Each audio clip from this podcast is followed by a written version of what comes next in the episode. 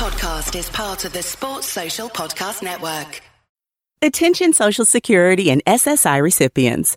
If you did not receive an economic impact payment for your eligible spouse or dependents, you may need to file a 2020 tax return with the IRS and claim the recovery rebate credit. Go to ssa.gov/eip to see if you need to file a tax return and if eligible for other refundable tax credits, like the child tax credit. That's ssa.gov/eip. Produced at U.S. taxpayer expense. Hey, don't forget the Johnsons are coming over. I want to find a rosé Jill hasn't tried yet. Let's go exploring at Total Wine. Their prices are ridiculously low. Wondrous selection, helpful guides, always low prices. Total Wine and more.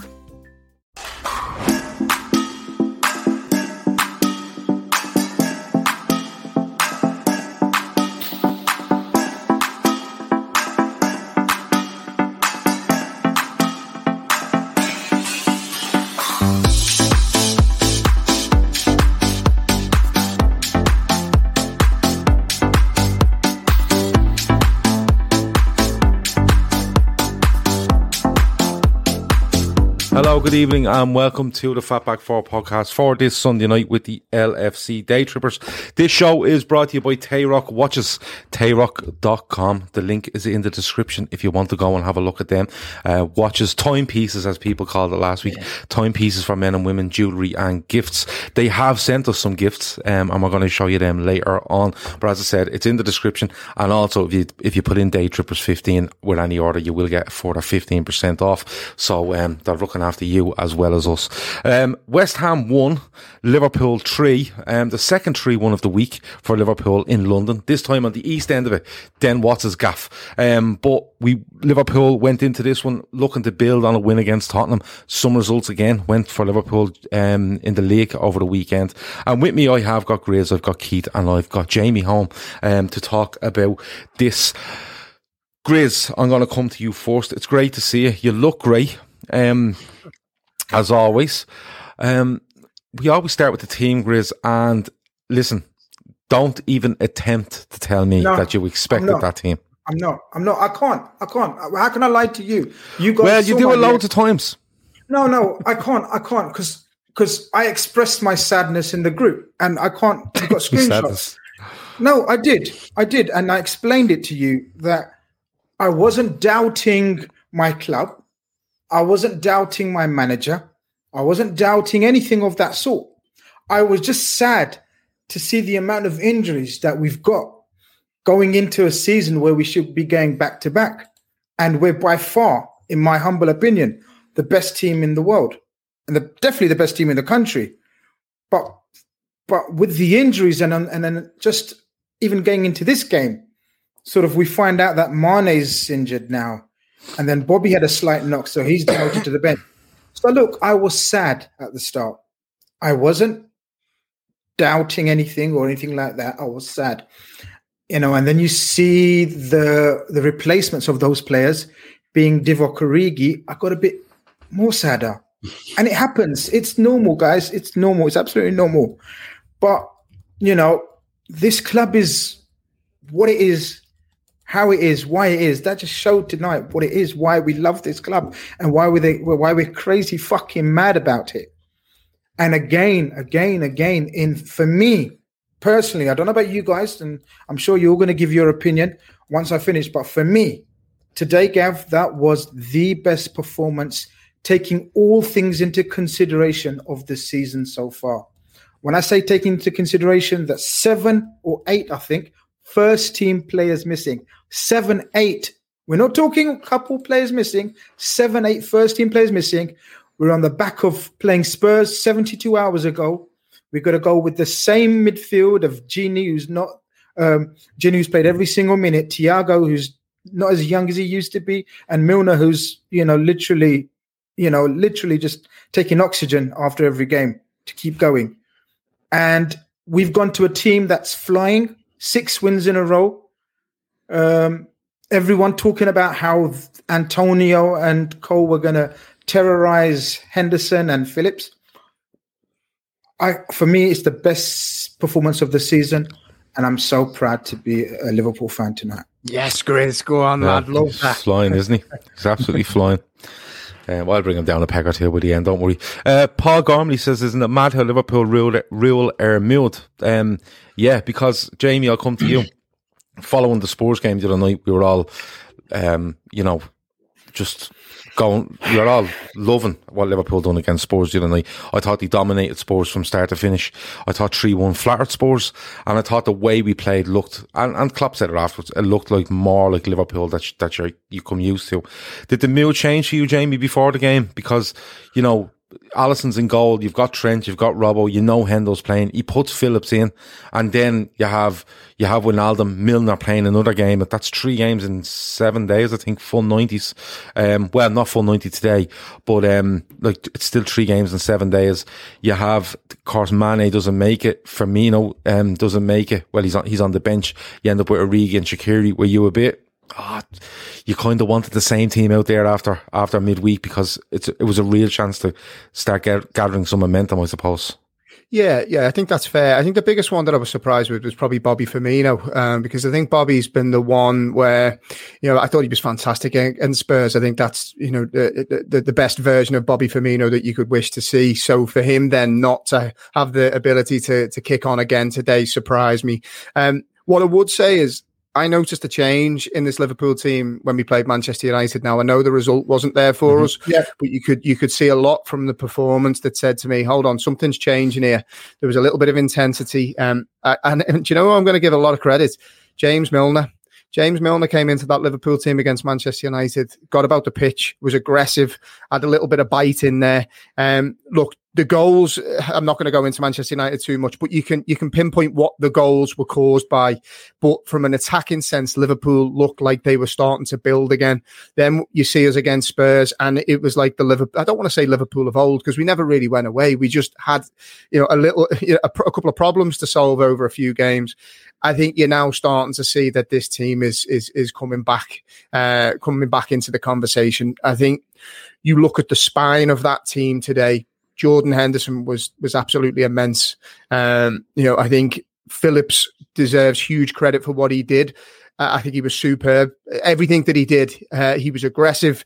He he knows his level. He's not going to try and be a ball playing centre back. What he does is defend and he, he defends well. I think he was massively helped by having the leadership of Henderson alongside him.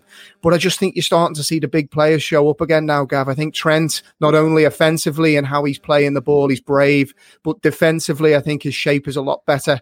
I think Mo Salah showed today why he's one of the world's best strikers. Um, I just think there's there's so much promise about this Liverpool team, particularly now when you look at the players that we've still got to come back. I think they've been annoyed by some of the things that's been said in the press. A lot of people have been quick to write them off. And I think you're starting to see this team now starting to answer some of those questions. It's interesting. Um, Asim Mahmoud says, great win. He feels the diamond helped us control the game, and then Jones changed the game when he carried the ball beyond the lines. P.S. Salah is back. It's interesting you mentioned Milner because I think you're right. I think you have. We, we did see something at Manchester United. Now the result didn't go away, but I, we did see something in a game that started to look a bit more like us. And and the one thing you'll say from Milner, you know, does he cover does he cover the ground as fast as he used to? Blah, you know, we can go on about this. He's thirty five odd years of age now, whatever. But he, he's he has got intensity about him, but he, he, he smashes balls at people when he's passing them. They're not passed to yet, nice and easy. He's, he he bashes balls into you. He makes you he makes you think. He makes you be on your toes. And I think you know that looked like it was coming back against United and, and, and against Wolves and and again today. But like overall, the lineup, I was I'm going to be honest, I was. Fucking hell, Divock Origi. Um, and I, I, was okay with Shaqiri because he's been, he'd been in the team. He, he was out there for midweek. He was back in again. I was okay with that. Um, the Phillips one, not overly worried. I think he had a, he had a decent 45 against Spurs, but I, I was, I was, I'm with you. I, I really wanted Firmino on the pitch. I, I'd made peace with Mane wouldn't be there, but I wanted, I wanted Firmino on the pitch because I felt he'd be, he would have been key to, um, to unlock, unlocking a lot of, of what, a West Ham defence have been decent, but Firmino can be the difference. Keith, what were you like? Were you, were you a bit, uh, you weren't, weren't you? Like, you were up in the clouds. You, you fucking thought it was a great 11. No, do you know what? Right, Divock is the Divock is the one that that sort of had us all scratching our heads. Right, when whenever you see Divock come into the team now, it's like, oh, for fuck's sake, Divock. He, he doesn't run, he doesn't move. He, he's a big burly centre forward who can't ball anyone off the ball. He's a big burly winger who gets upended by fullbacks, and I just don't see. You know, Shaqiri was running around like a, a blue arse fly trying to pressed them when the defenders had the ball. And Shaqiri was, uh, Origi was just standing there. So he was the frustrating one. But I thought he picked her up in the second half, to be honest. I thought he was better second half.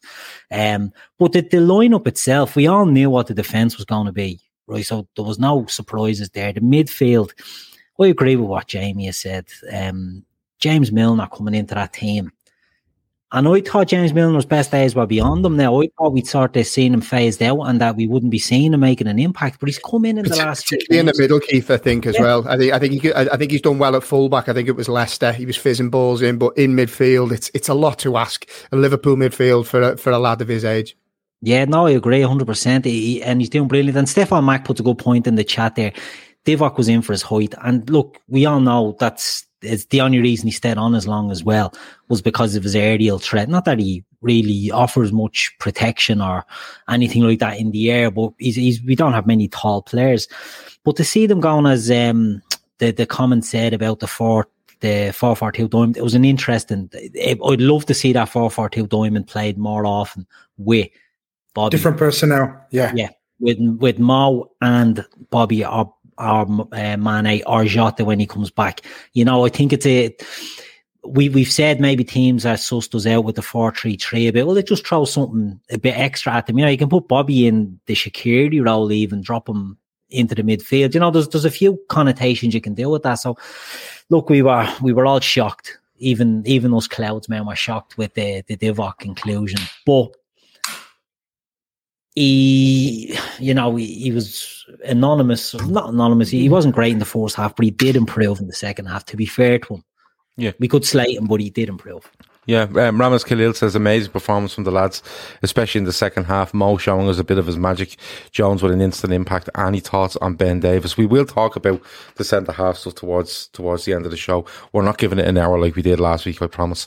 Um, but we will we will absolutely talk about it. Kieran Thorne says that performance, and this is a good one. That performance today was reminiscent of us at our best last season. Total patience and played like we were the best team in Europe. Grizz, that's a fair point because getting into the game you know, we are looking at we are looking at, at um, Antonio, um, the lad on the right wing whose name escapes me, who's um, Bowden, is it? Brett, Bone. Yeah. Bowen. Bowen. Bowen. Sorry, Bowen. Um, he's very decent. You know, they were talking about Cresswell's delivery, uh, Rice, most overrated footballer in the Premier League, yeah. in, in, in the midfield for them. Um, Soucek. Yeah, Soucek was built up. And in fairness, Soucek's really, really good off set pieces. But, but Grizz, I, I genuinely, we, we spoke about this during the week, and I thought West Ham would sit and look to break on us. And I was a bit worried about that because I think we, we're usually suited to that, but not with the defence we have at the moment. But I have to be, I have to say, I thought we dealt with them excellently. And, and that point Kieran Thorne makes about us being patient, I thought was a really, really good one. Um, absolutely. Controlled them from the very first minute. Uh, it's very difficult to sort of talk up a good game against Liverpool all week. So all these teams that we hear about sort of coming to play Liverpool and, and you hear their fan bases or maybe even their coaches talking about, well, you know, like Moyes was talking about beforehand, like, well, last season we were languishing near the bottom of the table and Liverpool were flying. So it was a different scenario. Whereas this, we're going into six wins in a row and, and they're struggling a bit with defensive issues. So we'll give it a good go. But once that kickoff, um, once that kick, uh, the ball kicks off, and and um, you try to get the ball off us when we're really zipping it about, those conditions suited us as well. Um, I thought the control in midfield was absolutely key to this game. We starved them of any possession to try to find Antonio on the break, and that was the key. Um, did you say who who just made that comment about uh, patience? Kieran Thorne. Kieran Thorne, yeah. yeah. Kieran Thorne uh, just made that comment about patience, and he's spot on. It so reminded me of last season in terms of control, control. Keep working them, keep working them, and by the second half, they were shattered, lads. They were fucking shattered. They had so much chasing to do in that first half. And Gini, uh, Gini, Thiago, and Milner, and Shaqiri, and Shaqiri to a, to a, certain degree were key to that. I thought the way they moved the ball around and just kept kept it away from them, kept it away from them. We didn't overcommit in that first half as well, and that's why because we, you know we you know Trent uh, sorry Robertson was slightly less uh, overlapping uh, than usual, but just to control proceedings. You know, just absolutely. He's, he knows he's playing alongside Henderson, who's third, fourth game there now Phillips, who's you know sort of everyone's building up to sort of get terrorized by Antonio. Well, I didn't see that. I did not see that at all.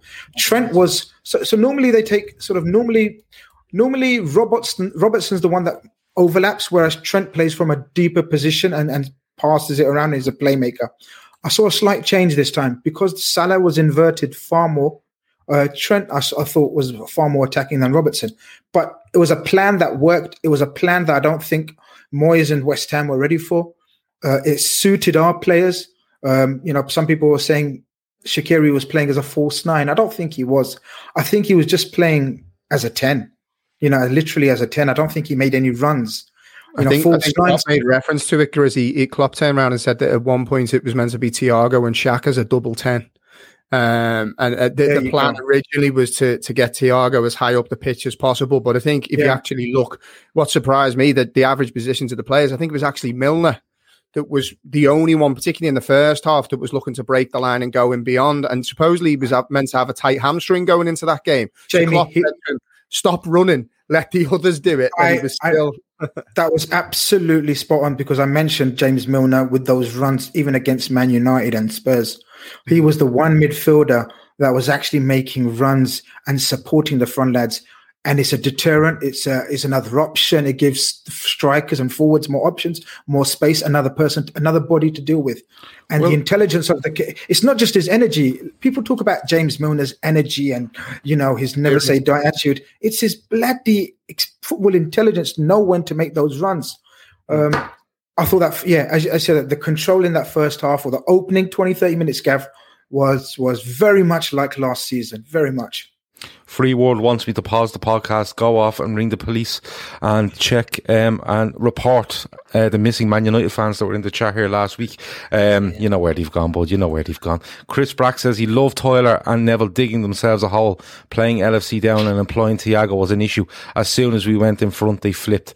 I don't know why I listen to these people. I really don't. I, I, really can't. There's a lot of people saying that the chat is freezing on them or it's pausing on them. Um, if you are having problems with YouTube, we have done nothing different tonight than we than we do any other night. So if you are having an issue, what I would suggest is come out of YouTube if you're you know, close down the app, wherever it might be, you know, force stop it, whatever you need to do and go back in because we have done, um, we have done nothing different tonight. That, so it's obviously a problem at YouTube's end.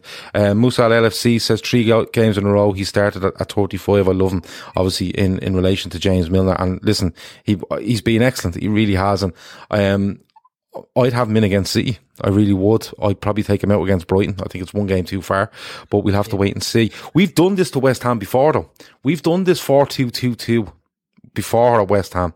And I think it might have been the one where we went 4 1. You remember the one where Salah runs the length of the, or Mane and Salah Ox. run the length of the pitch? Uh, and, and Ox was involved that day and we, it really turned into a 4 2 2 2. And we, we, um, we tore them apart. So it's obviously something that we've, we've looked at and think we can get at West Ham in that way as well. I don't know if Moyes was the manager at that time as well, but, um, it's, it's something we have done to West Ham before. I think what it does is, they're looking for their fullbacks to get forward, but I think what happens is when we go so narrow, the fullbacks have to stay a little bit narrow to protect their centre backs, and it gives room to where fullbacks to go and do what they want to do, and and it worked really really well today. Um, the, the, the first half, you know, it progresses, and and to be honest with you, like. I, Jamie, I was a bit wary. I, I'm always like this when Liverpool are playing teams and they're being you know, they're being, Liverpool are being solid. They're being patient. They're walking the ball. They're getting the odd chance. They're giving the, the odd chance away as well. But I'm always a bit wary that you can get that sucker punch and you go in 1 0 down and you're kind of shaking your head going, how the fuck did that happen? But, but it gets to half time. And when it gets there, are you thinking, I, we need a change here. We need, because although we're in, fairly well in control. Something, a bit of magic, something has to come from somewhere. Was that your thinking at half time? Yeah, it, it, was a mix really. I, I, looked at the first half and, and I thought in possession, I thought we moved the ball well. I thought well, probably the, the, the main issues we were facing, I think Origi wasn't offering us enough. Um, I don't think he was running in behind. I don't think he was holding the ball up. I, I don't think he was doing much of, of anything, to be honest. So a lot of the, the build up was good until it reached him and then it broke down we also then, other than Milner, we didn't really have uh, midfielders looking to to break and beyond. So we'd get to a point and we'd we'd just seem to pass sideways. So it was either a mix of Klopp getting them in at halftime, and, and you know I have huge faith in in Klopp's halftime team talks. He usually will pick one or two things, and, and we come out a different side. I, I, felt if we just moved a little bit, the ball a little bit quicker and more direct, look to play through the lines, get turned quickly, I felt we would be okay. I, I thought it was a matter of time before Firmino came on for Origi.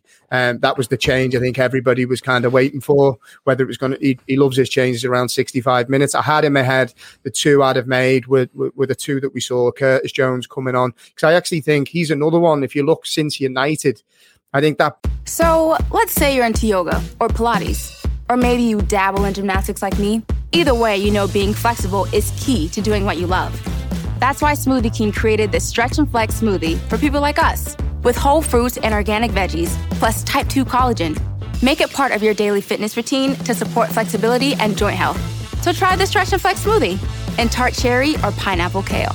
Order online today for pickup or delivery. Smoothie King, rule the day break out of the team has done him wonders. I think he's come back into the side. Um, you know, even playing on the left, I think he, he offered a different threat when playing against United. I thought he, for a lad his age, his composure, his ability to keep the ball, his ability to drive at people. Um, I just thought it was a real nice change, change to make. Um, so I look, I, I just think at this time, this Liverpool team, the way that they're starting to build a little bit of momentum, it's just like they've got their swagger back. Um, and, and I think they would have found a way to solve that problem. And I think it was, uh, was it Kieran Thorne who, who mentioned the patience? I think when you're going to play against a team of this nature who want to sit in, you've got to stay patient. You've, you, you don't start having pop shots from 40 yards. That's usually a telltale sign you're getting frustrated. Be patient, move the ball quickly, and be brave. And Liverpool started to do that in abundance and, and scored some of the, the most uh, fantastic t- counter attacking goals I think I've seen in in in the last 10, 15 years. There was some breathtaking stuff. Yeah, I've, I've tried to get past the first half as quick as I could because I want to get to these goals. Being honest with you. On, uh, before yeah. we move on, can I just say, right, about the first half, people are, you know, oh, nothing happened, nothing happened.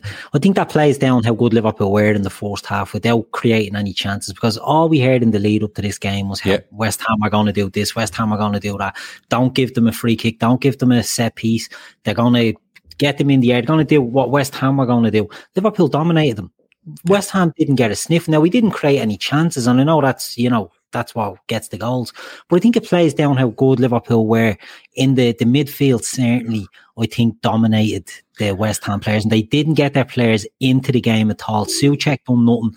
They didn't get Declan Rice was pony as he usually is, and the players behind the Michail Antonio, who gets made out to be um, the Brazilian Ronaldo at times when that's he's Grizz, not. Grizz you know what I mean? Yeah, that's only when I captain him in my he, FPL. He usually is, so relax. Don't get me wrong, he's, he's a hair Antonio and he's caused those problems. But it, the way it was made out to be was Liverpool were going to be battered by Antonio today, and that Phillips had him in his pocket. And the first half, we done such a good job dominating them in the first half that they that took them totally out of their stride. Never mind, you know, us not doing it. Didn't let them play their game. And I, before we moved on. I, I, I think it took a lot out of them. I, I really yeah. do because yeah. I, I genuinely was expecting West Ham. Yeah, yeah, I do. In the that first half, did because I was genuinely expecting Keith them to come with. They were going to look for um, Bowen. They were going to look for Antonio, right? And they'd sit back. Now I'm not talking edge of the box stuff, but they were going to be very compact and look to hit the right wing or the channel, the left channel for Antonio, um, their left channel, their right. And I thought that that they felt that that might be their way home in it.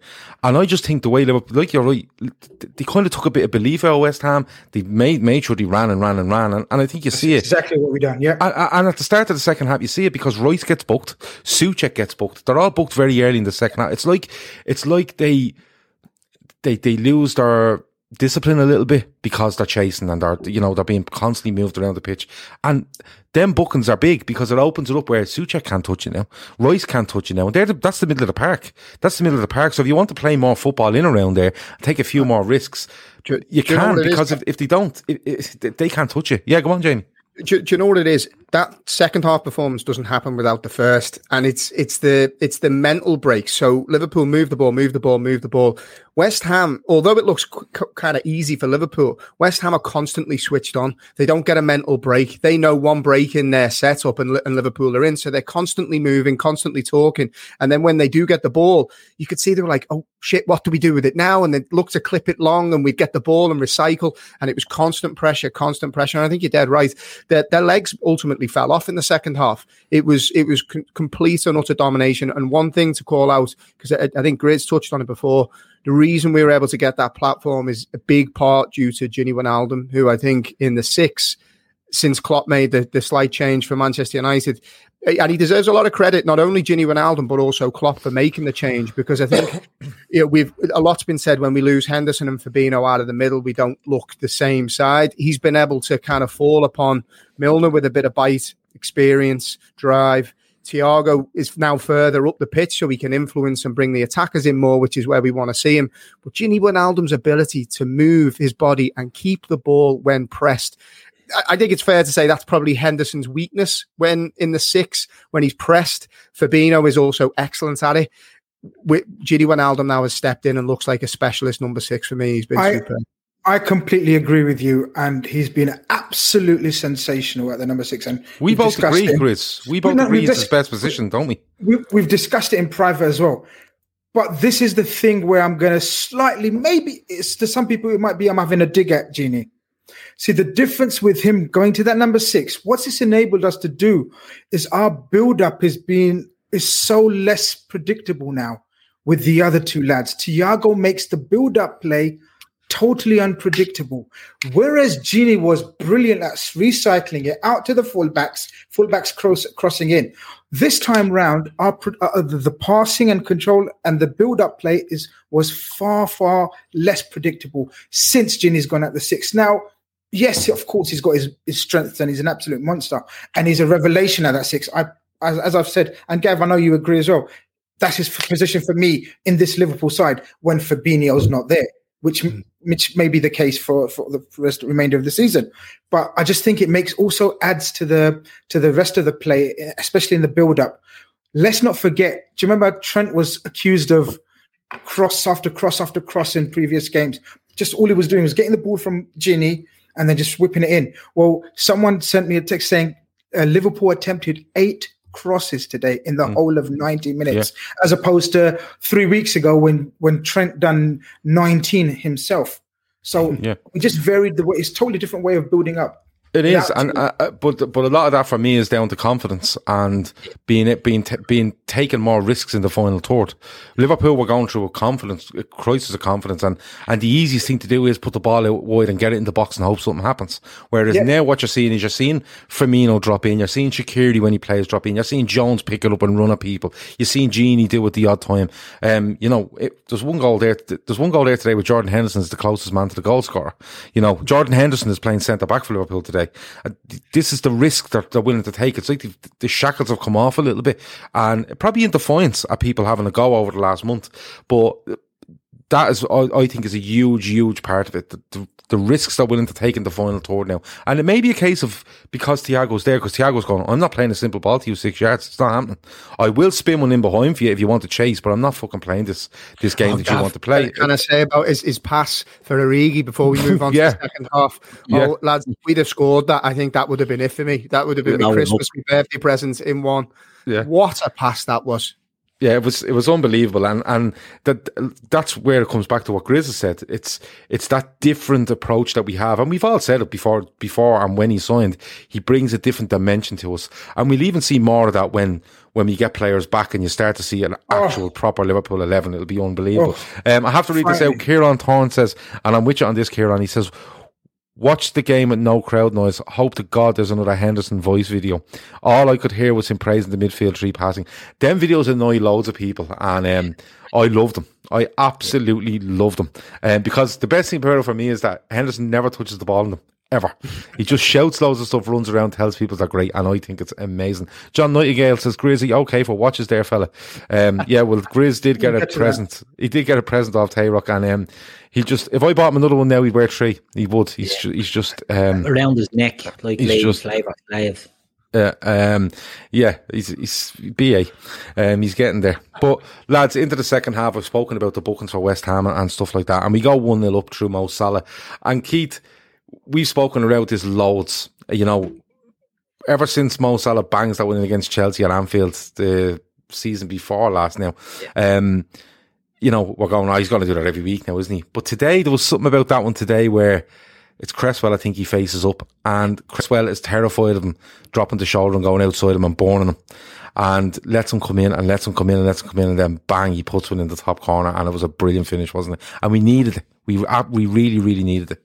Yeah, because you can put you can dominate the ball, dominate the ball as much as you want, and we've done that in games and had nothing to show for it.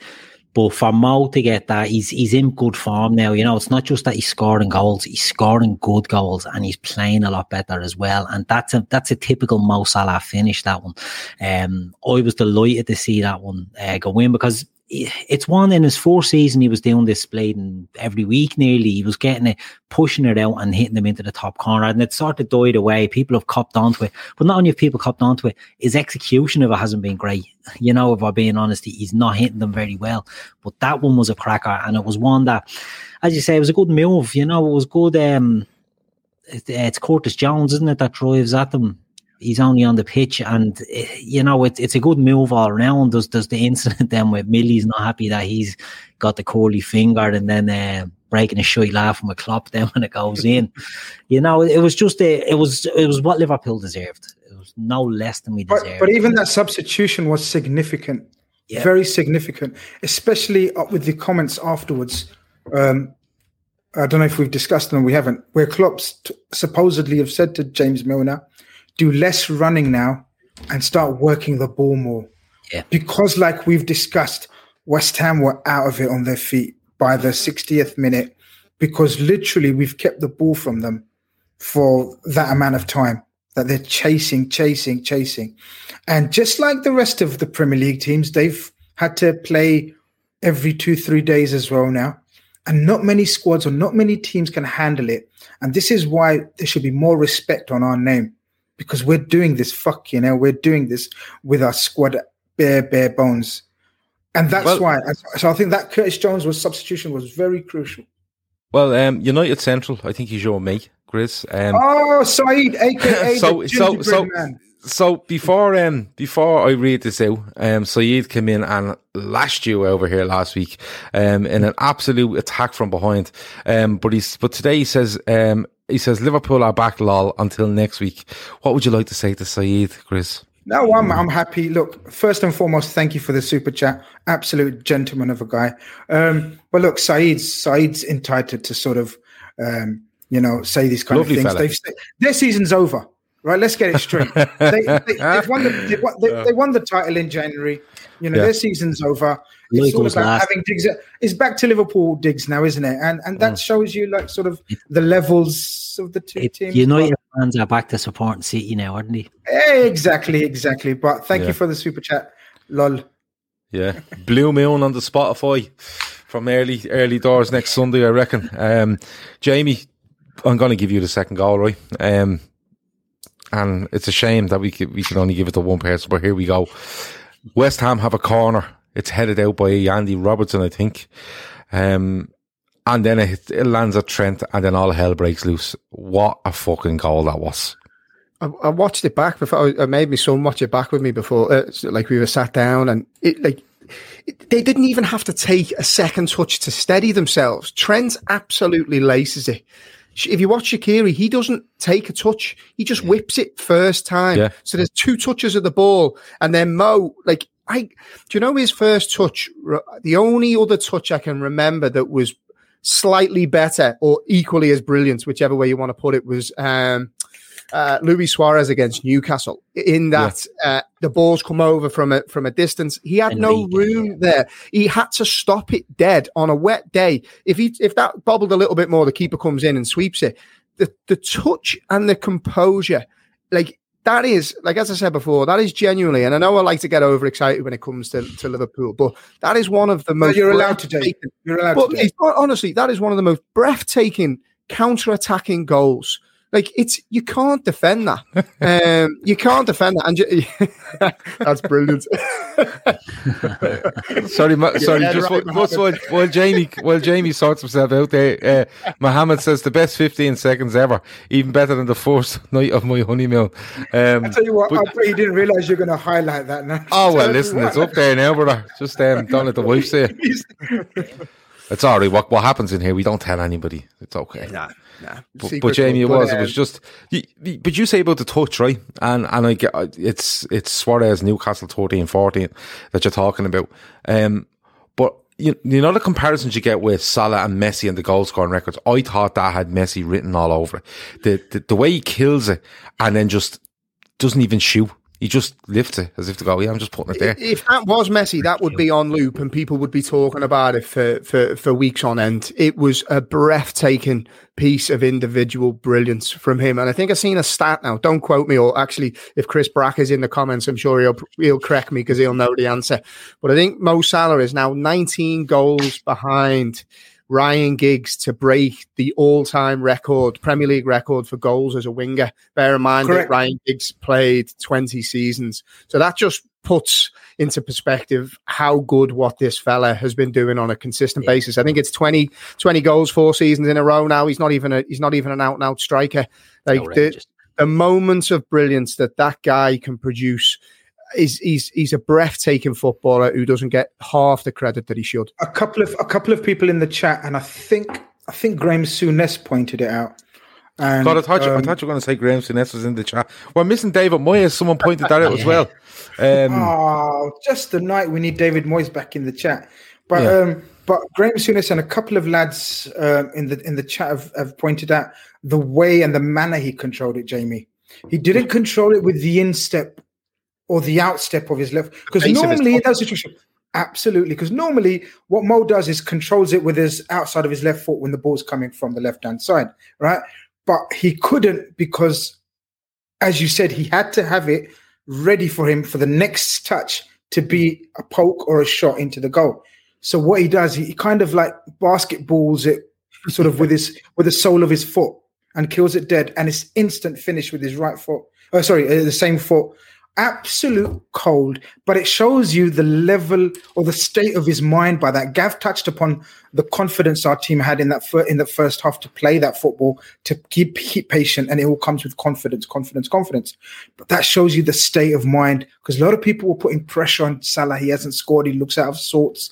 He's look, you know, he's, he's, he's dropped, his down tools. We had all these kind of things, but that just shows you the state of his mind in that game. And he spoke about it afterwards, the responsibility that no Bobby, no Mane, you know, it's, it's all about him. And mm. my God, does he rise to the occasion near enough every single time. He's unbelievable. Uh, Marcus Barnes says Paul Joyce reporting we are trying for Caleta Car, who's the Marseille centre back. Chris, um, Chris Khan reported before that. And uh, Chris Khan did tell us about this earlier. Um, AA Om says, and thanks for the super chat again. Uh, rumours that we will bring in two centre backs tomorrow. We will get the centre backs, I promise. We will get the centre backs. Um, ben Davies from Preston is the other one that's being linked. Um, yeah. Um, but look, we, we, it, it's 2 0 Keith. Um, I have to let you have your say on this one because it's just a majestic, it's a majestic goal. And, um, I'm going to be honest with you. I don't listen to Tyler and Neville. I don't know what the reaction was to it, um, because I watch it elsewhere. But like, I don't know. Like, did, did Neville do even do a, like a big oh, oh like he's done for fucking tap ins for United? No, he didn't do anything. No. None of that. Nah, you don't get. Nah, there's a few audible grounds when um, West Ham were nearly getting in. You know, apart from that, we didn't get much of the the. Um, the, the sort of show you'd get when it's against Liverpool, but look, they, they are what they are. That they're horrendous, they're horrific on commentary. The pair of them, and I don't care what well. anyone says, they are getting worse, Jamie. And people can say, "Oh, they're not, they're they're not um, against Liverpool." Martin Tyler, I'm not saying he's a Manchester United fan, but he is not a Liverpool fan by any stretch of the imagination, and his commentary on Liverpool games is fucking disgraceful. But on that goal, like a special mention to Shaq's ball in there because that was an absolute dinger. I thought he hits it so high, I'm like, oh, that's a bleeding awful ball. And it just drops. Because for Mo to be able to control that on the under them conditions, that ball has to just come out of the skies and drop on your foot. Do you know what I mean? It has to be the it's Mo's touch is excellent, but the pass uh, helped them as well, you know. And, and Shaqiri's a player that doesn't get much credit. His role in that that goal is one of the best, if not the best counter-attacking goal I've seen in the Premier League. It, Manchester United scored one when I think it was Park or something, Park Ji-sung against Arsenal. Ronaldo and Rooney, I think, are the, the same thing. Arsenal had a corner and United broke and, and went up and scored. That goal is, is even better in my opinion because as I think it was Jamie alluded to, Trent first time ball, bang, Shaqiri first time ball, bang.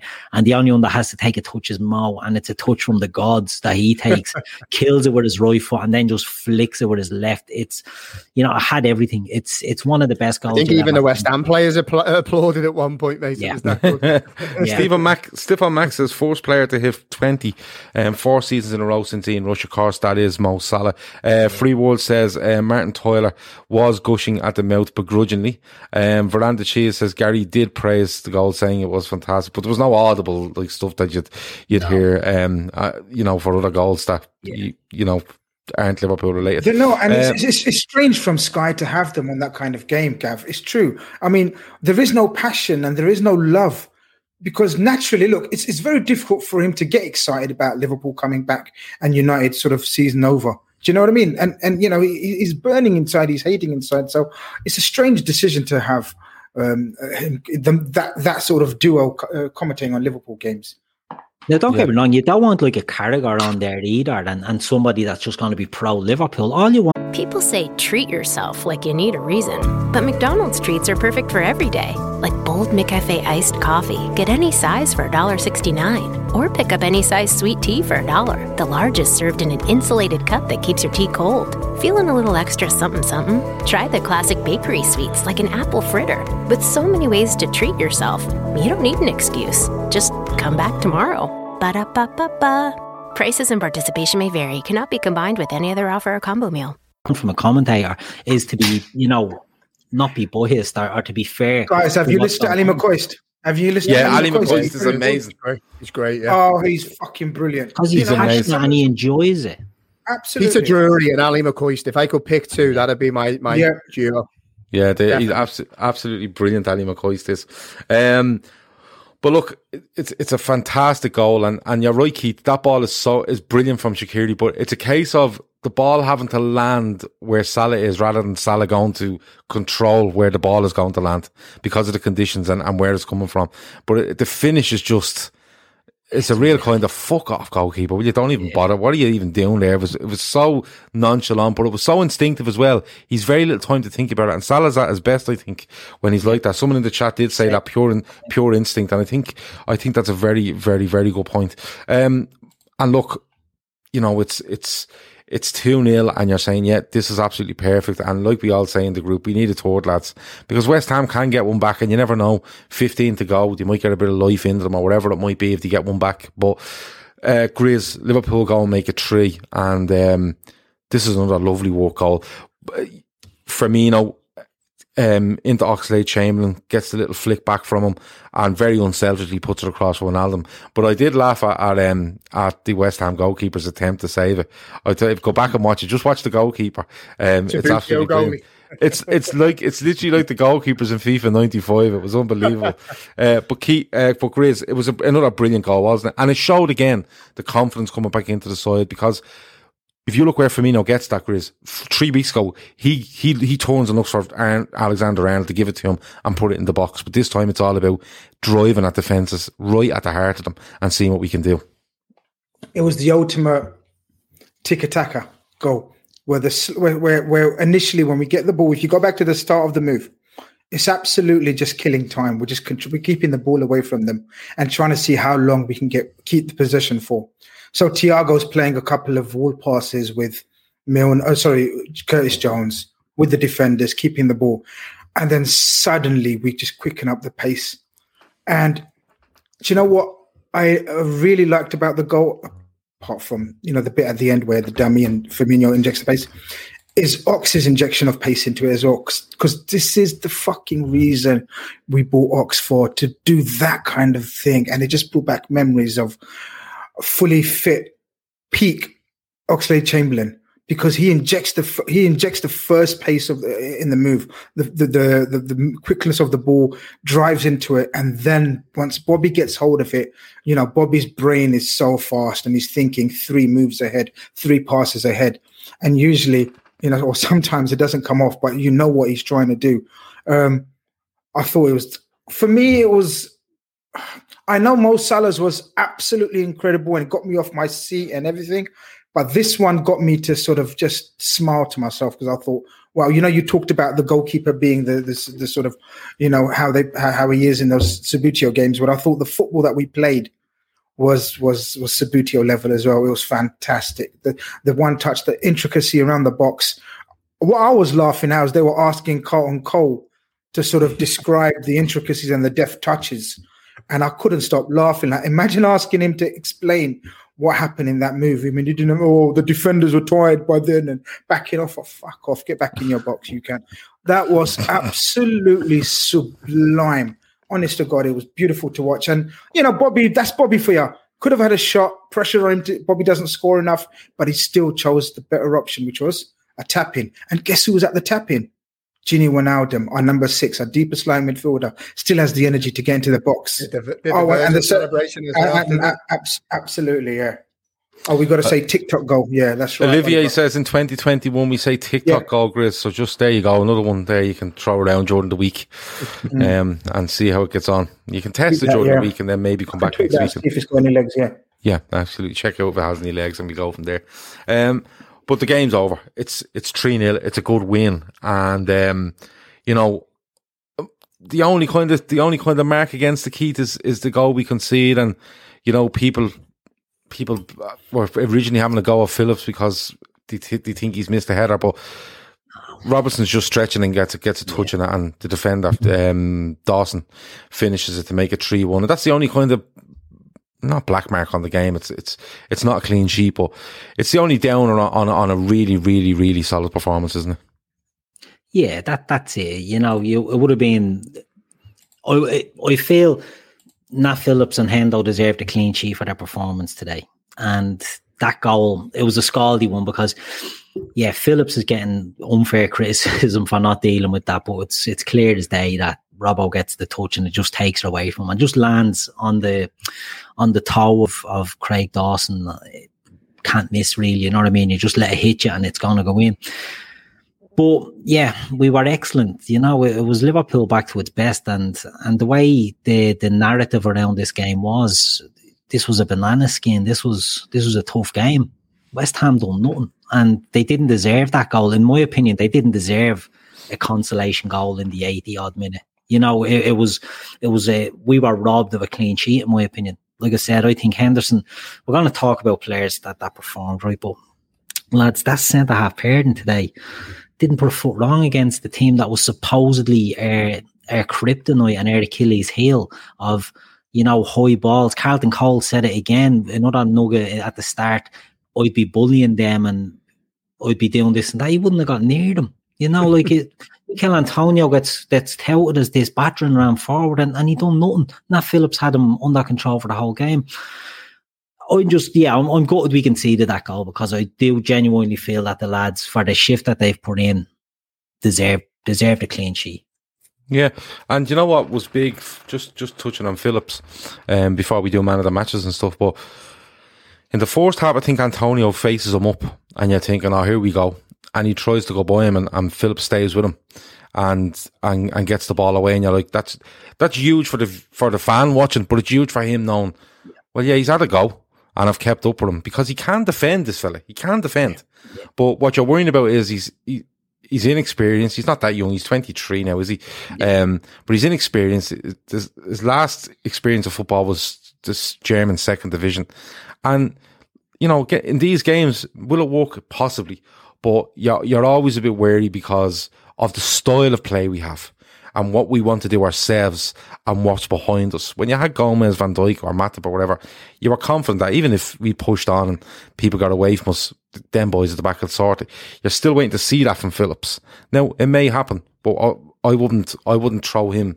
I think it's throwing him under a bus, asking him or Williams to do anything near the 16 or 17 games, even shared in that over the rest of the season. And that's why we got on to um, centre halves um, in, a, in a little minute. But Jamie, um, let's do man of the matches. I think it's another hard one to pick, but I'll let you go first. Yeah, it, it, it's a nice problem to have when when there's a load of players going through your mind. I mean, you you, you could cherry pick a lot. Um, for me, it's between Mo Salah and Jordan Henderson, uh, closely followed by Phillips. Would kind of be the ones that are in my mind. I think I think you have to give it to Salah because of the, the sheer moments of brilliance. I think, uh, you know, you, have found Liverpool playing against similar types of sides over the last few weeks, and, and we've struggled. I cannot tell you how important the first goal in those games are. Um, you know, it just the weight of the world then just drops off your shoulders, and you see teams then become very expressive. When you're still trying to find that gap, you, you start thinking from 60 minutes, Jesus, is it going to be one of those days? Is it going to be one of those days? I mean, Mo Salah has has, has produced two absolute worldies today, um, and for that, you know, he, he pips the other two. Okay, Bruce, I'll let you go next. It's very difficult to again what Jamie said. Very difficult to when you get a performance like that to pick a man of the match. Almost, it's, it's, it's really sad. You can't you can't. It feels so sad for the others. Um, Mo Salah was out of this world, so he gets it. But honourable mentions, like you said, there was one clearance from Phillips when in the first half they get a free kick. The header, and and naturally because we haven't got any centre halves that have played or defended in those situations as a centre back should they all none of them go back, except the one centre back who's played the majority of his career, which is Phillips. And a magnificent header as he's falling, sort of um, falling away there, and just gets it away. Um, he hasn't put a foot wrong since he stepped stepped in, and you know, whatever happens in the next 24 hours or 48 hours in terms of incomings, he, he, he needs to sort of be absolutely proud of what he's done every time he's called upon. And I hope he gets a, a new contract and everything with Liverpool. You know, do, do you know what he will get, Chris? Even if he doesn't get a new contract, he'll get a move.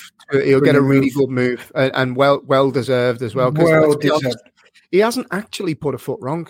He hasn't, no. Jamie. He, has, genuinely hasn't put a foot wrong in any of the games he's, he's been asked of him. So fair play. But, but a slight criticism then on Klopp that why did he pick Williams ahead of him? I, I think it's, it's a distribution game. thing. I, I, think the only thing that I look at it has to, like playing centre back for Liverpool, playing a lot of the positions for Liverpool is, is difficult the way that we are offensively. Centre back, you, you, you look at how split they are you're basically isolated as a two. You're not just expected to def- defend comfortably in one on one on one situations. You're expected to be able to play. You're asking Phillips to step out with the ball and play. I, I think Williams is decent on the ball. I think what Klopp realised is what he what he misses with Phillips not being there. It's not worth what he gains with yeah. Williams being. But I there. also think I also think it's significant since Thiago's come back. Then he's gone for um, Phillips because he doesn't need to rely on his yeah, sort of ball playing ability because Thiago and Gini are absolute, probably the best in the league at sort of getting that ball and, and, and manipulating it. They don't need the centre back to do it. Yeah. Um, you know what? I think that may be a significant thing. Red Steve put a great comment in there. Um, not even went on mad Matip runs. I thought he was excellent today, carrying the ball out of the fence. The best I've seen. I don't see an yeah. issue with his distribution, to be honest. Uh, he's had games when he's given it away a bit sloppy. Yeah, fair enough, but he can carry the ball. Uh, and it's not looking to dig out Rhys Williams here on arm. Rhys Williams is only 19 years old. Nat Phillips is 23. And there is a huge difference between a 23 year old and a 19 year old. Yeah. And he's just physically more able to, to play. He's much better suited as Jamie said, he hasn't made a mistake. Like he hasn't done anything wrong in any game he's played. Every, in fact, every game he's played, he's been in the running as being a man of the match contender.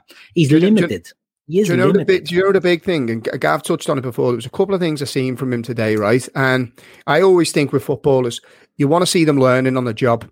And you've seen a yeah. couple of times with Phillips now, like there was the one where he got exposed and it, well, he got left in a one on uh, one on one situation. He was so composed. He didn't dive in. He didn't rush, and uh, he basically just held him up. And we eventually uh, we won the ball back.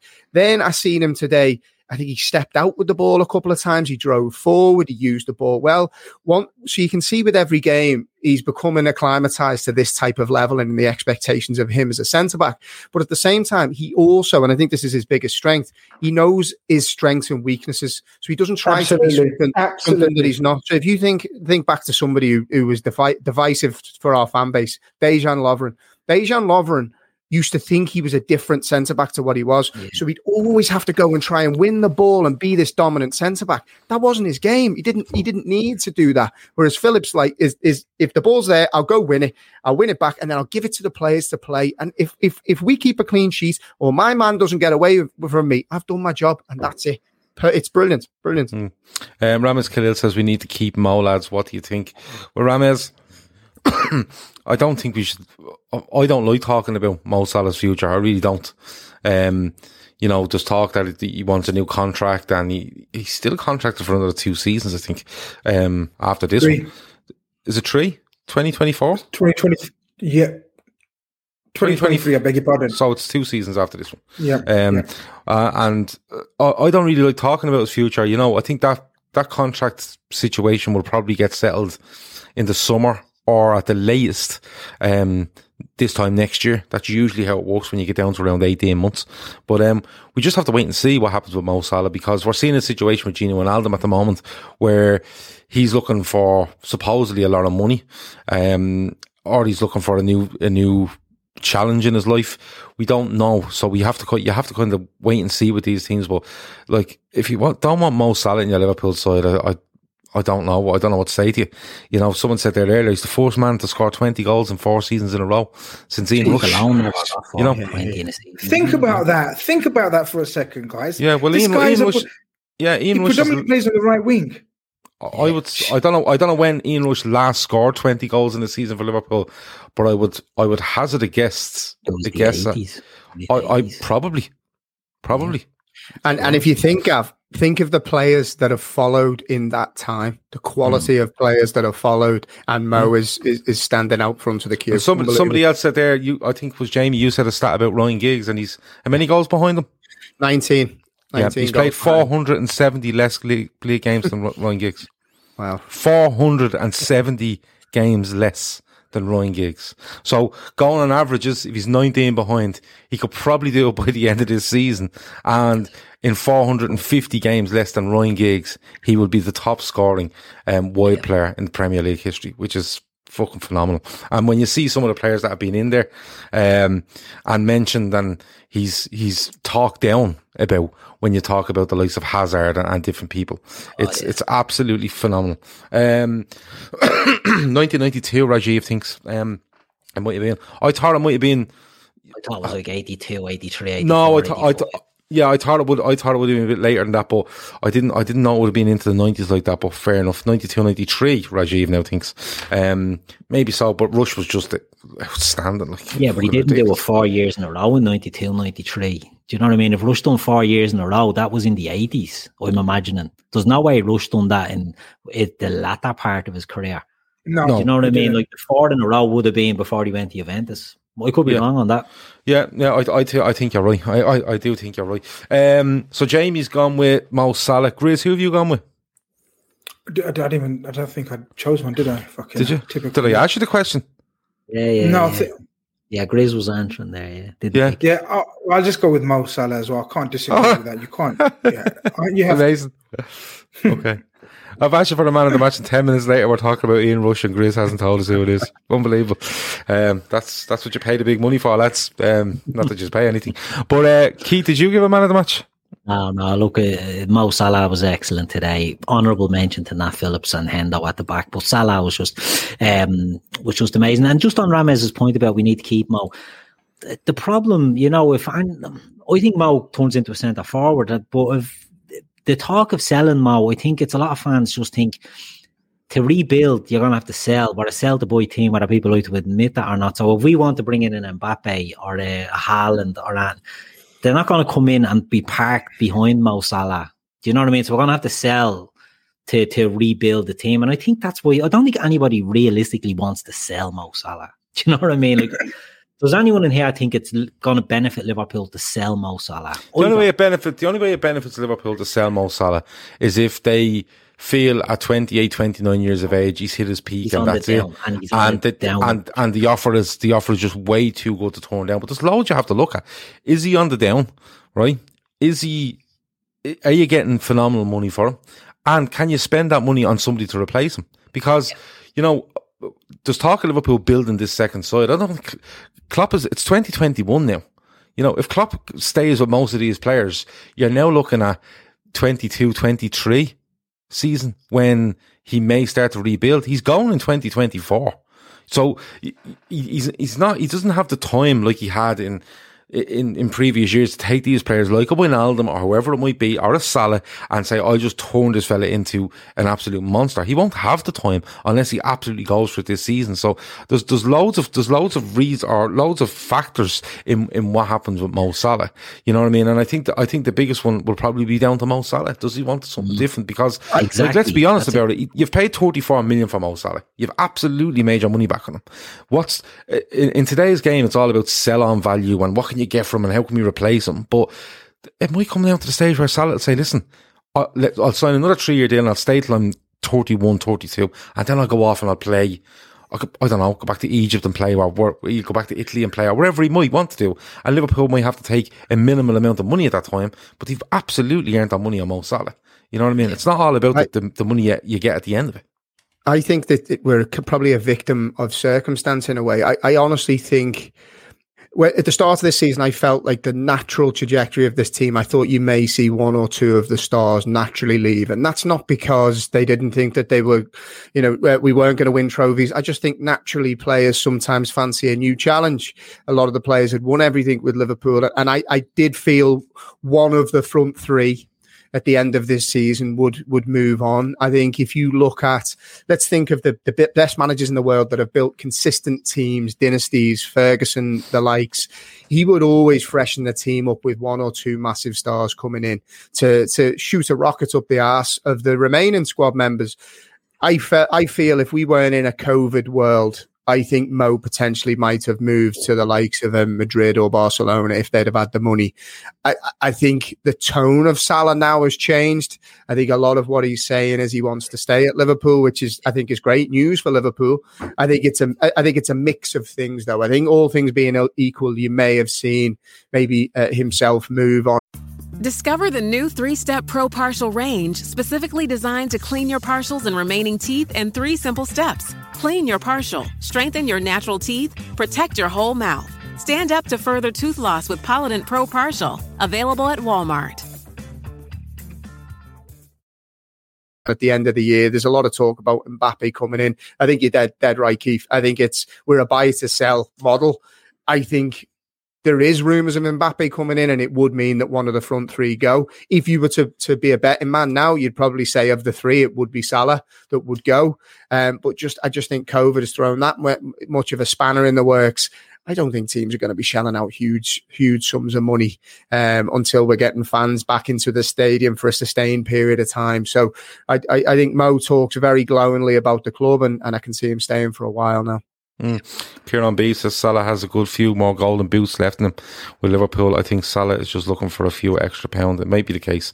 And uh, this always starts with every player, you know, regardless of who it is. Like this happens with Steven Gerrard. This happened with Michael Owen. It happened with, if you go back, if you go back years and years ago, Suarez, Fowler, um, they all, they all, you know, want more money at some stage. That's how it works. If you're really, really good at your job, you get paid more, especially in the world of football. So it, it I think Salah, you know, he, gets looked upon a bit harshly for me because, and that's that's a media driven thing. Because look, if he if he gets a penalty, it's it's on Sky all week as to how it wasn't, you know, and it's the comparison to other strikers in the league um, that I won't name is is ridiculous when it comes to decisions that are made about him. And he's targeted. That's there's no doubt about that. Nobody can convince me otherwise. So when it comes down to a simple thing like a contract negotiation, um, yeah, he's in talks about a new contract. That should be good news, but it's not. It's always made out to be something negative because it's Mo Salah, and I don't know. I don't know where this has come from. Um, I, I really don't because he's still having his Chelsea days thrown on by certain people, which is absolutely off the wall. Um, as to why that's happened. Um, Tahir asks, "How many watches are you wearing, Grizz?" He's wearing two because he has two. He owns two, and he's wearing two. Um, let me see um, there is a lot of talk about centre back, so I'm going to get into it now. I want to give a shout to Xherdan Shaqiri, please, if that's okay. Yep. I thought he was very good on the ball. I thought he worked extremely hard. Um, he was intelligent in everything he done today. That assist was was brilliant for the goal as well. So I'd like to give a mention to him. Um, before we get on to before we get on to um, the centre half stuff and um, uh, I'm seeing a, I'm seeing a uh, comment there from Avon. I'm not putting that on the screen. Avon. no, we're not getting back into clean film and Veranda mm-hmm. Cheese's um, stories. It's not happening. All right.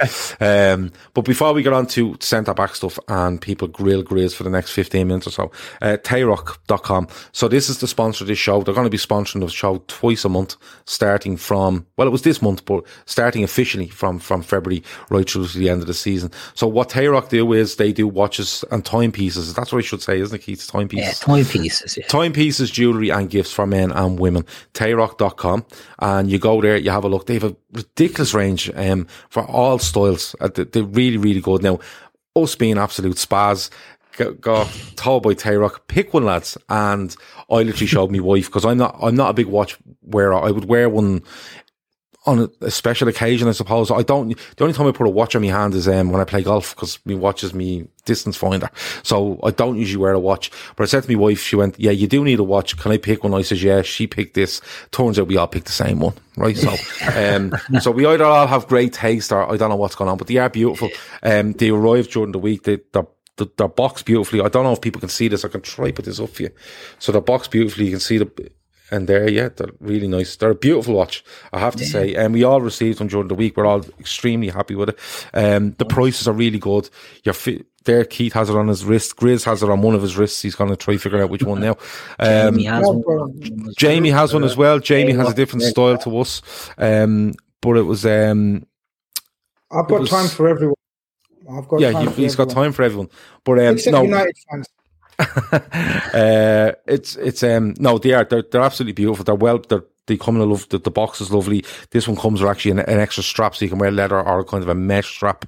And listen, the people at Tayrock.com, thanks a million for sending them out to us first of all. But the, I I went back to them and I said, look, our viewers are brilliant. They they get involved with our sponsors. They really they do. They give their opinion and stuff. Can you do anything? And he said, look, straight away, day trippers fifteen when they got checkout, and they will get fifteen percent off their orders. I know they're having a sale at the moment, so you get the sale price and you get fifteen percent off on top of that. So if you want to go to tayrock.com, absolutely do so. Um, really good deals, really nice.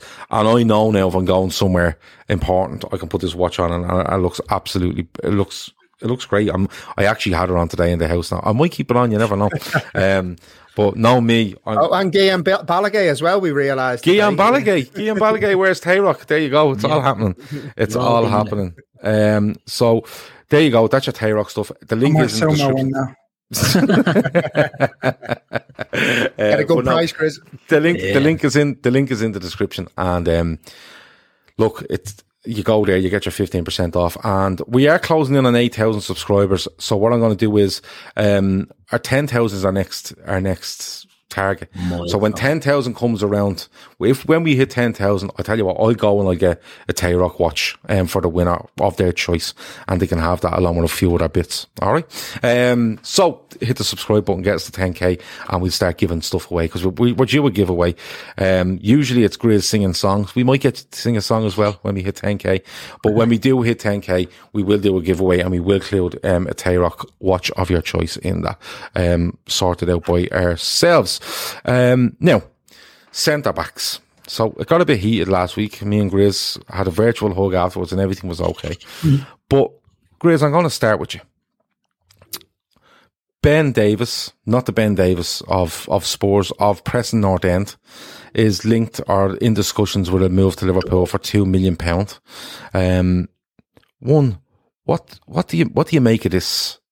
And two, there's a point towards a second centre half being looked at because surely, and I, no disrespect to Ben Davies, but surely that is not Liverpool's solution to this problem.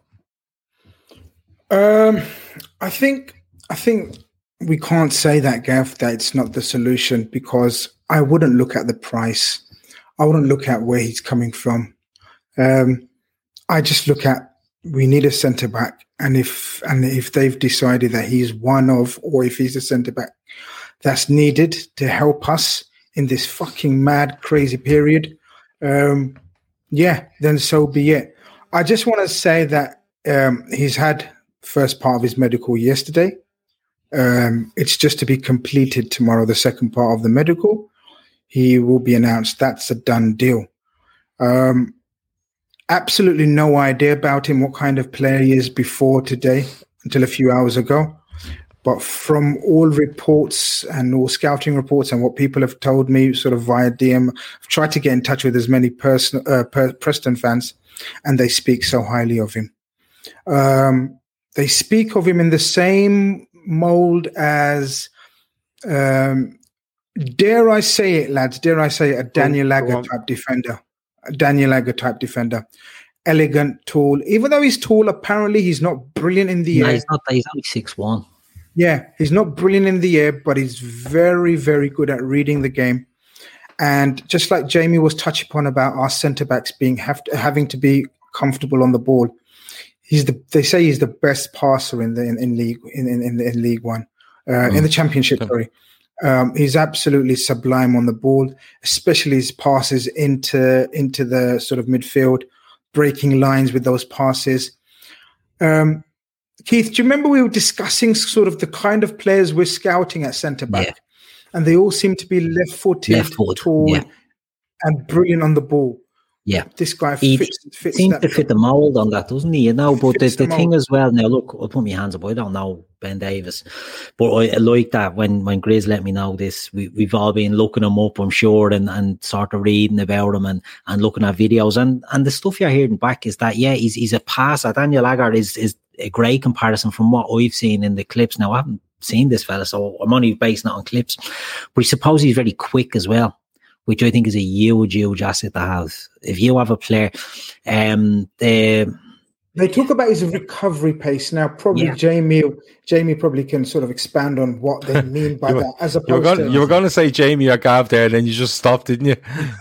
No, you didn't even enter my mind. To be honest with you, I'm into the first, I'm going to be honest, but because uh, because because look, there's a difference between there's a difference between being rapid, sort of going forward or chasing sort of someone over it, but but a recovery pace. I think that's slightly different, right, Jamie? Joe Gomez is the perfect example. So you know when you talk about our fullbacks, and at the moment, uh, last few games they've been deeper.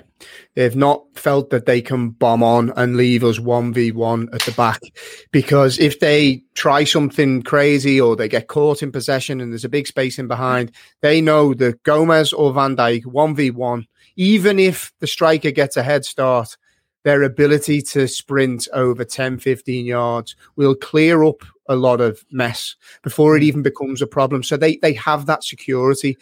This is why Liverpool, that the fullbacks haven't felt that they can really aggressively bomb on. So you've seen it today. I think Robbo was probably more defensive than Trent. So you'll rather than having two going, you'll have one going and one staying. If you have two centre backs that can beat anybody one one v one, like Joe Gomez is an absolute thoroughbred. Him and Van Dijk. I mean, you, how do you get past them? They're strong in the air. They're, they're quicker than you. So if like the two things I'd look for for any centre back coming into our side is one, pace. You need pace, and two, be able to play. And I, I, I seen some a graphic that went out today. Is completed passes is his ability to basically ping it like Van Dijk over the press into maybe whether it's Mane, Salah's feet or into the space, like that will be worth its weight in gold. And plus, let's be honest, you've got Klopp's coaching. You've got a team of I- I- exceptional coaches to try and uh, develop and, and bring him on. So fingers crossed, it's a, a, a Mickey Edward, Edward special. Ba- Bayes Scott Adams says fee of two million agreed. Ben Davies availability, affordability, age, ability in possession, recovery pace, and added function as a left back. Markham has a good quick fix to Liverpool's centre back crisis. Keith, nothing. I, I've I've nothing against Ben. I've never seen him play, so I can't give you a breakdown of him. I haven't looked him up on YouTube. I'm not going to pretend I know him. Um, but all I do know is that we're signing a centre back from Preston for two million quid because we've no centre halves left. Um, does he play? Does he get a game? Um, yeah, I think he will get games. Certainly, at the moment. Um, key thing on this is he's a homegrown player as well. You know what I Hmm. mean? We couldn't bring, we can't bring in a, a non-homegrown player unless we get one out. And if we, you know, if we're having trouble getting one out, well, then this makes sense. Bring him in. It's two million. If it doesn't work out, he'll be sold in the summer. Probably for more than two million. The fact he's two million is because he only has six months left in his deal. Celtic are going bleeding mad over this because they thought he had him on a pre-contract. Yeah, David They Walsh says there Celtic are pissed. He was due to sign a pre-contract with them. Keith, do you know what I get? Do, do you know? Do you know what? do- the way I look at it, Keith, and this is what keeps me going, and sort of, um, I think it makes sense in every way. We're paying a two million fee to release either Fabinho or Hendo into midfield Yeah, it's very true. for the rest of the Yeah. Season, and that's a but, where are we? no-brainer But, for are, me. but, are, but are we? Because, uh, like, are you? You're, you're saying one of them released into midfield. Is One that what you're saying? Yes. Certainly One of one them, yeah. them, Okay, so you're going. yeah. So, do you think if this guy comes in and this guy comes in alone, um, when you look at Phillips and you look at Williams and you look at Matip who can't stay fit, are you t- are you comfortable enough with a centre half partnership of Fabinho on the right and this guy on the left, while we Absolutely. chase Premier League title and possibly European Cup? In the not? circumstances in the circumstances in the circumstances and evaluating everything that we've discussed over the last couple of weeks in terms of finances availability etc etc absolutely i do. Added on to that as i said we haven't stopped there. So this is the bonus. Yeah. yeah this is the bonus gav. So this is like a sort of um how would you say just a just a banker. You know we've got that. We've got a body in who's fit who's playing weekly who's absolutely ready to step in to um a position that he's you know he's comfortable with first and foremost you know as brilliant as henderson has been he's you can tell he's not completely confident there and you can tell he's edging to get him into, into midfield Well, That I, I also- don't, I don't know, Grizz, you know. but Jamie, but the reason why, but let me finish. The reason why, Jamie, is because he's and and the reason why it's crucial we release, I think Henderson more than Fabinho because Fabinho is sort of been magnificent, is because James Milner can't play Fair. all the games. Jamie, that's the Yep, that's the fair. key part. If Jamie, if Ox was fit, Jamie Milner was a few years younger, then yeah, I see exactly what you're about to say about Henderson. But the fact of the matter is, Milner, you know, started getting cramps today, like for example, right in hamstrings. This is key. And to pay a two million fee to release either Henderson or Fabinho, more likely, It has to be. back into has the be Henderson. position. It has Yeah, to be Henderson to- because because Yeah, if, if Wijnaldum's in the six and you leave him there, I just want to see Jordan Henderson on the right side of the midfield tree, please. Yeah. just at any stage, please. With Thiago, Henderson, Wijnaldum behind him, and Robertson and, and Trent either side, and Salah and Mane and Firmino, and I'm I'm good. To be I'm, fair, I'm you've been consistent with that. That is, you, said that all along. Like he, I- that's he all I want. It's all that's good down the right Yeah. hand side, basically. Yeah. Yeah, and he's make he's make he's he's having a he's having a big influence on the side while he plays centre back, and there will be people that will knock him for what he's doing as centre back somehow. Like they'll find a way, but genuinely, he was brilliant at Spurs. He was brilliant today, and he abs- and him and Milner. I keep saying it. They make standards, and they make them people keep them. They don't let them lie. They don't let them settle. That like Henderson's balling at Thiago. He's balling at this player. You know, Milner's doing the same. He's having an absolute go at people and over silly things that you might think are silly. Like you know, probably didn't get to him quick enough. I want you there quicker. Simple as that. Because if you if you slow down, the next fella slows down. Next of all, we're in trouble. And I, but I really just want, I just want to see I just want to see Wijnaldum in the six. Now, it'll probably happen where Henderson will go into the six and Thiago will stay further forward with Wijnaldum, but I'd love to see Wijnaldum stay in the six. But I, I, I'm still a bit, I'm still a bit thrown on this because, you know, at the end of the day, you're still going to end up with a midfielder and a championship level centre back at centre half of Liverpool with 17 games to go in the league. But this is the catch. But this is the catch. This is the catch. So this is the banker. Now, if we can, and for the first time since I don't know, probably the Andy Carroll scenario, mm-hmm. where last day. We had an exciting day. This is the catch. The catch is we haven't stopped yet. So, Gav, I think it's unfair of you to to be so despondent so early. I'd say relax, and I'd say let I'm not despondent. I'm not you sound despondent. slightly despondent. No, I'm not Is that what despondent. What I am is I'm I'm I'm a little bit bemused at how you know I've nothing against this player that's coming in. He's probably better than than Williams and uh, Phillips. Phillips. That's and this is the key. That, that's absolutely fine. that's the That's absolutely fine. But but for me, if you're bringing this fella in, you're saying to Phillips and Williams, look, your run is over. We have this fella, we have Fabinho, we have Henderson, but we're also bringing this guy in. And don't get me wrong, if if we sign a, a centre back tomorrow that is of the of the class that can you could be happily go in and say, I'm putting him beside this fella, um, Ben Davies, and I'm getting Fabinho and Henderson back into midfield. I'm absolutely okay with that. But I'm But not you can. okay. And, and I'm not. And, and listen, if it happens, it absolutely happens. No, no, no, But I'm- why. But, but you I'm not. Okay, can- but I, let you go now. I, but I'm not happy with the thoughts of this centre half. Okay, playing with a midfielder at centre back, and us trying to convince ourselves that it's all okay. That I'm, But I'll I'm tell not you okay what, with that. I'll tell you the key to that. I'll tell you the key to that. Mhm. And it's the key that we're assuming uh, Joel Matip is dead. He's not dead. You see, so if you can bring Joel Matip to even play that one game a week scenario, then Joel Matip, then you can you can play Joel Matip and you can play Davies, in my opinion, comfortably. A tall right footer, a tall left footer, both comfortable on the ball, and then you can release Fabinho and Henderson into midfield and rotate with Gini because you got to remember Gini has played every game, every minute. Fucking hell, we haven't got another option at six unless you say Hendo, but you Hendo as an 8 mm-hmm. So Fabinho can be released into midfield. I think it's a n- no-brainer in this for for this deal. But the tough one will be to get another centre back, as you and I agree of a higher caliber. I, I if I kind can of know. jump in, oh, sorry, go. Yeah. Yeah, no, go on. go on, mate. No, you go, Keith. Go on. I was just going to say something Gav touched on there. Would you be happy with this fella going in for the, the run in the second half of the season? Paul Merson, and I can't believe I'm saying it, is the only one who's made the point publicly about Liverpool not getting the credit they deserve for being where they are, having 12 or 13 different centre half pairings in 20 Premier League games. We've put fucking everyone there and anyone there. Now, we don't know what Ben Davies is, what Ben Davies is like. We can assume that he's going to be, you know, a, a certain level. He's not going to be top class, but he could be good. He could be very, very serviceable and very functional.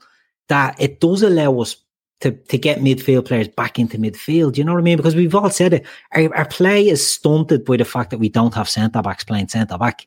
That we have, you know, our, our fullbacks aren't attacking. If you have two natural centre backs, I don't think it's a dead nail for Phillips either. I think Yeah, Phillips absolutely. Phillips I agree. playing his way into contention for certain Oh, yes. games. But this is what I'm a saying, but this is what I'm saying, like- Williams, for Phillips. But but this is what I'm saying, Keith. Like like Grizz is making notes about Matip there. But you have to we have to stop this. We we have to stop going on as if Matip is there every week and sure there we have Matip. We don't. We simply don't. Okay, he turns up for thirty percent of Liverpool games. So that has to stop. What I'm saying is, if you have, if you tell me that Phillips and Williams, okay, or Phillips, say Phillips and Matip are your backup, right, because of Matip's injury problems, and Phillips has done well.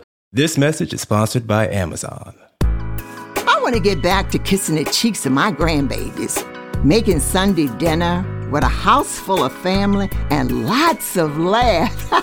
COVID 19 has changed how we live and how we feel, but now there are vaccines. It's okay to have questions. Now get the facts. Visit getvaccineanswers.org so you can make an informed decision about COVID 19 vaccines. It's up to you. Brought to you by the Ad Council. Williams has looked a bit fish out of water at times. So we move Williams out of the snare for a minute. But if you tell me that you're going to say, look, we can manage because Matip will be back for certain games, and he's, but we're going to officially put him down as backup.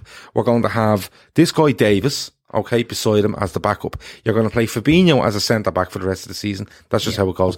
Plus, you give me a centre back that's a top class centre back, I'm absolutely fine with it. Uh, uh, the actually the only issue I end up with is how the fuck we get to the first of February with all this going on. That's the only issue I have, and I'm willing to get over that because listen, I've backed FSG on certain things, I've gone against them, but then I forget about it. You know, it's you talk in the moment, you take it as it is, you give it an opinion. You might be you might be absolutely stuck to that opinion, and you might be you know um, no moving on it. And there's probably I, I have a little bit of movement on it, but my own, if if if Grizz te- texts me tomorrow morning and says this Coletta car is on, it's happening, and he seems very highly rated, I go, yeah, it shouldn't have got to this, but listen, yeah, water under the bridge, let's move on. That's that's all I'm trying to say. Too many people the are hung up on it. You know, so I, I think I'm the same as I'm pretty much the same as Gav. To be fair, if I expected us to bring in two, if, if you know the the, I think that's what this hinges on. I think if you look at Davies, I think he is an improvement to what we have. He offers us something different in that he's naturally left-sided and can ping a ball and is very quick. So that is that is also that that automatically is is a is a step up. I think the big thing now is who else do we go and get? Because then all of a sudden he becomes potentially the cover, um, potentially the cover, or the. I, I would worry going with two new centre backs in this system. So I think even if we do bring in two, I think you'll see Henderson or Fabinho 100%. as the centre back for the next block of games until the new centre backs get up to speed with the way that we play. But what it does give us is is genuine options. So the likes of Rhys Williams, you look, he's a young kid. He shouldn't have been anywhere near the first team yet. You won't see him near the first Takes team now. out of So, so yeah, we take him out the firing line. So I, I think what it does, I- I think it's a good bit of business. I think you have the potential there to coach and develop a, a, a really good player who seems, from the people that have been close to him, to be very highly regarded. Um, he gives us something we don't have without a huge outlay of money, but it also gives us the the opportunity now to kick on and and, and try and get the the, the centre back that's going to make the biggest impact and allow us to get our world beating centre midfielders back into the position where they can influence.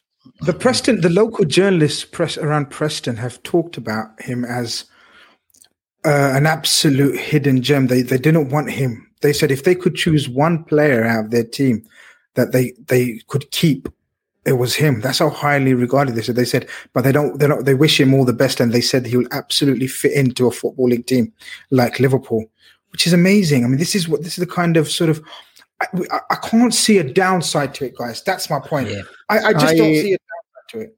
I uh, Alan Rogers uh, used to play for Nottingham Forest, Leicester left back. I, I do a, another podcast with him, and he does a lot of coaching and, and scouting um, with Mickey Adams, who was uh, ex Leicester boss, and he's watched him quite a lot. And he said he's an excellent footballer. Like he has absolutely no no concerns that he could step in and do a job. I think. I think we just need to be careful with the expectations. I think that I think the success of this window hinges on us bringing in another um, and allowing this lad the time to come in and, and try and find his feet. This idea that we can bring him in and make him the the centerpiece of our title run and Champions League run is a is a hell of an ask for a lad coming from the Championship. Yeah, th- but No, I that's that. that's, That's yeah, that's that's where and I that's where you're- that's that's where I am. That's where I am, and like as I said, if we if we're sitting here at eleven o'clock tomorrow night and we've signed um, Ben Davies and we've signed, I don't know this whatever his name is, Carr and or or um Botman or whoever it might be, I go, yeah, absolutely perfect because not only is it really good business, I'm not happy it's the first of February being done, but it's good business. But also when you look forward to next season, you can you can say, right, you have Van Dijk, you have Gomez, you have this really say just say Botman for argument's sake. You have got Botman. And then you never know. This guy Davies might push ahead of Matt because he's available. You know what I mean? It's a big thing in football. So I think mm-hmm. I think it just it- gets you it, just gets you a player in the door that in six months' time when your two main fellas come back, you have a fella six But months down is- the line. But this, your, I think your frustration lies with, and and probably we all agree that why have we waited so long to do it? That's what I'm annoyed That's about, yeah. that's the frustration. That's the annoyance. I, you know, I tweeted earlier in the window, beggars can't be choosers, and and and this is it. This is we can't. I know you want sort of plans brought forward, and and someone sort of, you know, who we had in mind for for for summer to bring it forward. Well, it seems by the the the how do you pronounce his name, Keitho? Because I'm going to call him something completely. The the Kalatakar or Salatasar? Oh, Kaletasar, yeah. Kalatasar, yeah. I'm calling him Kaleta Car. Yeah, I didn't ask for Call his him first whatever name. we want, lads, you know what I mean? We can call Yeah, look we at want. Keith. I could be well wrong. Oh, I thought you had. I thought you had a middle name. I thought it was Kaleta Car. Is Kaleta his first name? No, Duje is his first name. Duje. Oh yeah, no. I'll well. call him Sounds a Duje. Duje sounds good. Like an Yeah, Oxlade Duje. Chamberlain, the Croatian Oxlade Chamberlain.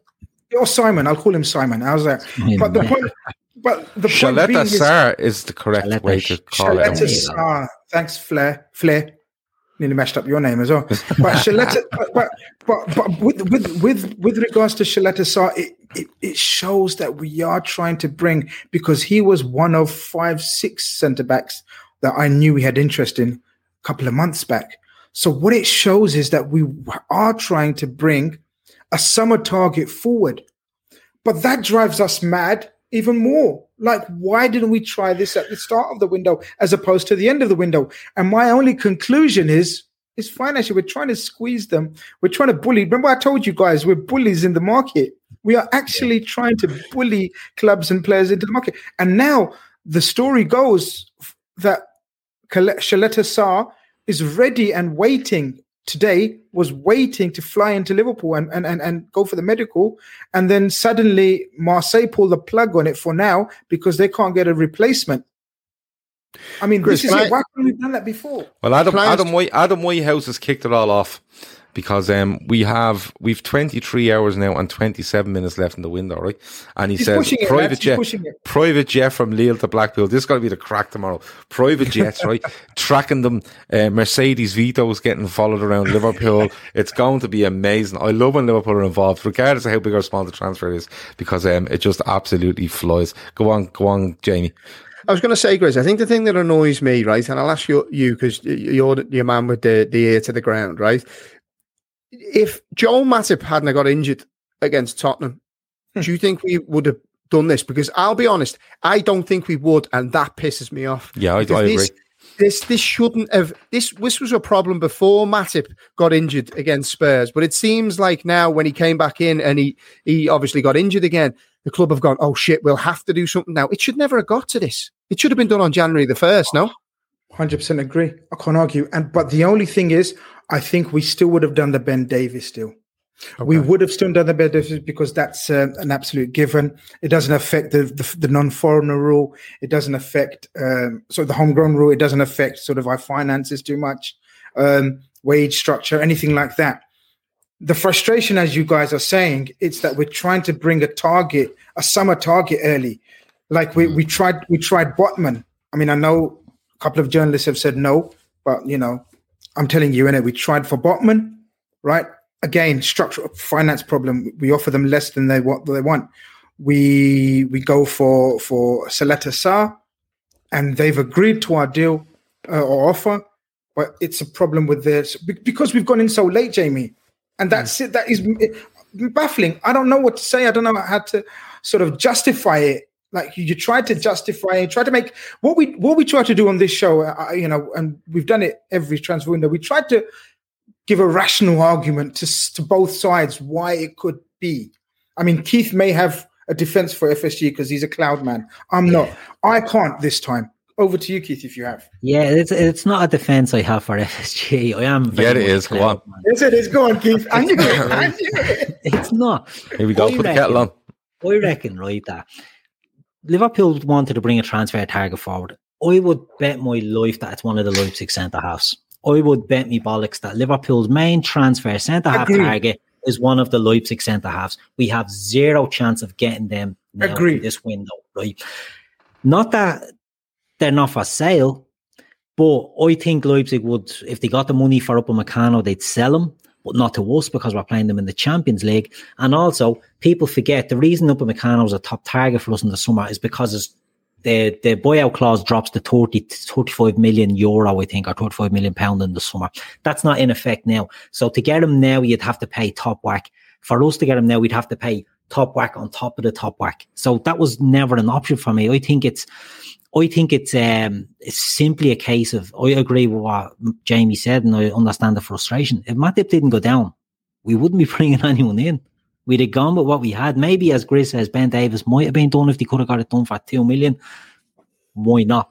But I don't think we would have brought in. I think the Matip one's after swinging it, Yeah, and the, the- fact that Matip is too unreliable now, and it's a bad injury to Matip, means they're having to be looking at it. Whether you Yeah, agree or but- not, but- another thing. But for me, but for me, the timing of all this throws and, and the amount of money on Ben Davies throws that argument out the window because Ben Davies is either at the being looked at since Wednesday and found, or he's been known about. And no situation has changed here at Liverpool, bar Matip. So we, we needed a centre half before Matip. After Matip, you need two. So the whole Ben Davies thing on the 24th of January or the 4th of February makes no sense to me that they would have done anything. I don't think they would have done a tap if, if Matip. I think they might have got a centre half like a Ben Davies at a push, you know, because, okay, we can do this. That'll be grand. But I genuinely think that's all you would have ended up with, um, with Matip. And I think the fact that they're going in, it, apparently they're going to go in and do something along the lines of a, of an established, you know, player at centre back, I think that marks the end of Joe Matip's Liverpool career for me. I think it's going to be a loan deal at best that we'll bring in tomorrow. I think the, the talk of size has died down, and you'd be looking at probably Divock going the other way on that one.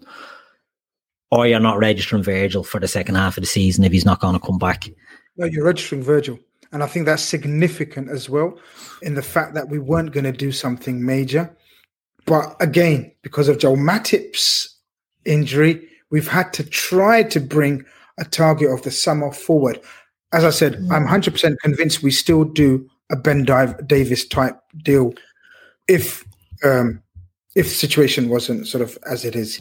uh, Do, do you know the thing about the, the massive injury as well is it's kind of cap uh, kneecapped us a little bit because clubs now know just how desperate we are. If we'd have done this at the start of the window without the- you know literally being down, not even it's past the bare bones now. I think at centre back to be putting the dinner ladies in there next. I, I think we now go and try and negotiate. A club can go, no, go fuck yourselves. We don't, we don't need to, we don't need to do this. Or it's a 10 min- million premium, it's a 15 million premium, and we're scrambling. And it's the last day, and it, it just, it could have been avoided. Look, I'm, I'm not one of the, I'm not going to throw me toys out the pram here and stamp my feet. Look, on the whole, FSG have been very good owners for Liverpool.